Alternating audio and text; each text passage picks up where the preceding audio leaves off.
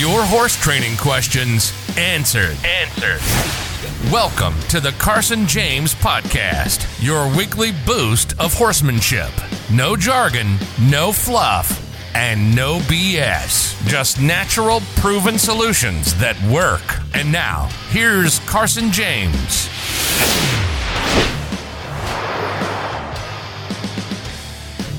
All right, this was a question that somebody wrote in with, and a lot of times people ask this question at clinics and stuff like that too. So we're going to go ahead and cover it. And that is when you're leading a horse that is potentially spooky or just, you know, even in general, is it better to have the horse by your shoulder or back behind you quite a ways?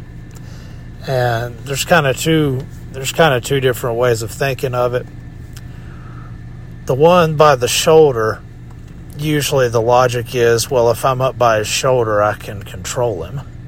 But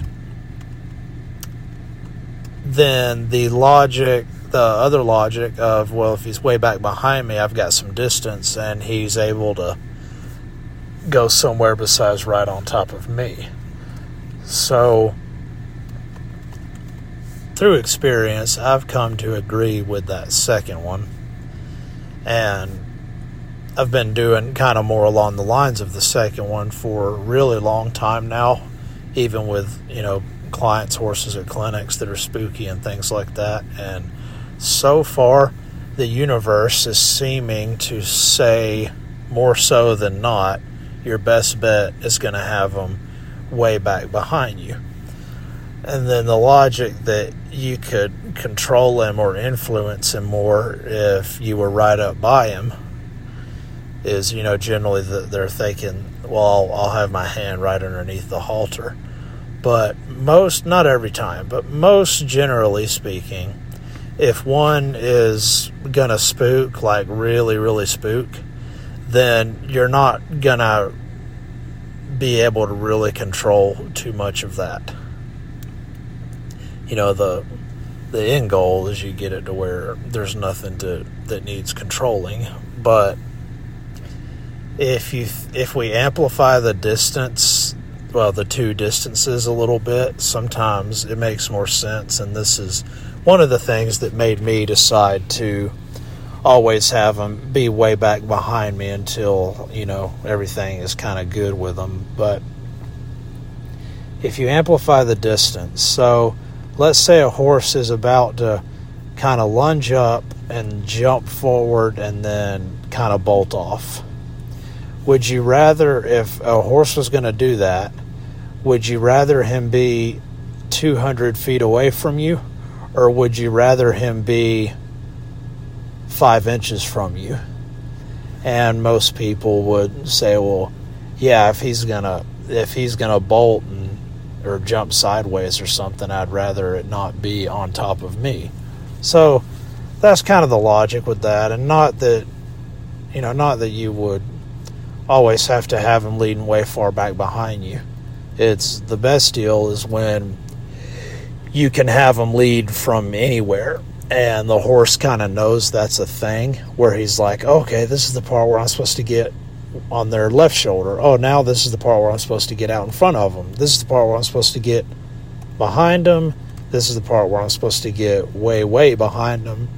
So, see, that's that's kind of part of some groundwork stuff is where the horse realizes that there's some stuff there, you know, and he realizes that he's supposed to be real particular about exactly where he's at and ironically, by the time you get one really good at that, that usually cleans up the spookiness stuff anyway. So, uh, so yeah, generally speaking, I would say your best bet is going to have him be, you know, probably not even directly behind you, eight or ten feet, but behind you and maybe off to the side another five or six feet. So, you know, obviously, like a 10 foot halter lead would be a pretty handy deal on one that was spooky. And maybe even a flag for one like that, you know, so you can kind of keep him kind of keep him away from you. And that way, see if he does have to do something, it makes it to where he can do it without running over the human, which is kind of a thing we don't really want to set him up to do. You know, we're trying to set him up to not do that kind of stuff. So,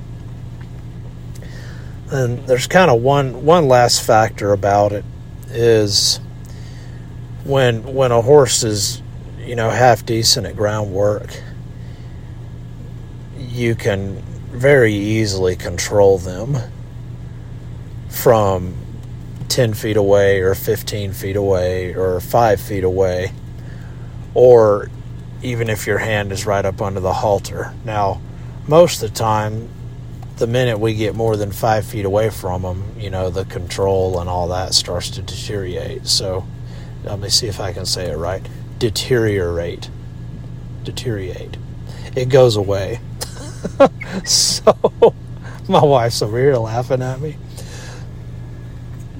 So, you know, that's part of the groundwork too. Like when we do the clinics, we tell people, well, the further away you can get from him, the more advanced you're getting. So, you know, getting getting them to where from the very other end of your lead line, which say it's 8, 10, 12 feet long, whatever, you can have his feet do, you know, just about whatever you're thinking.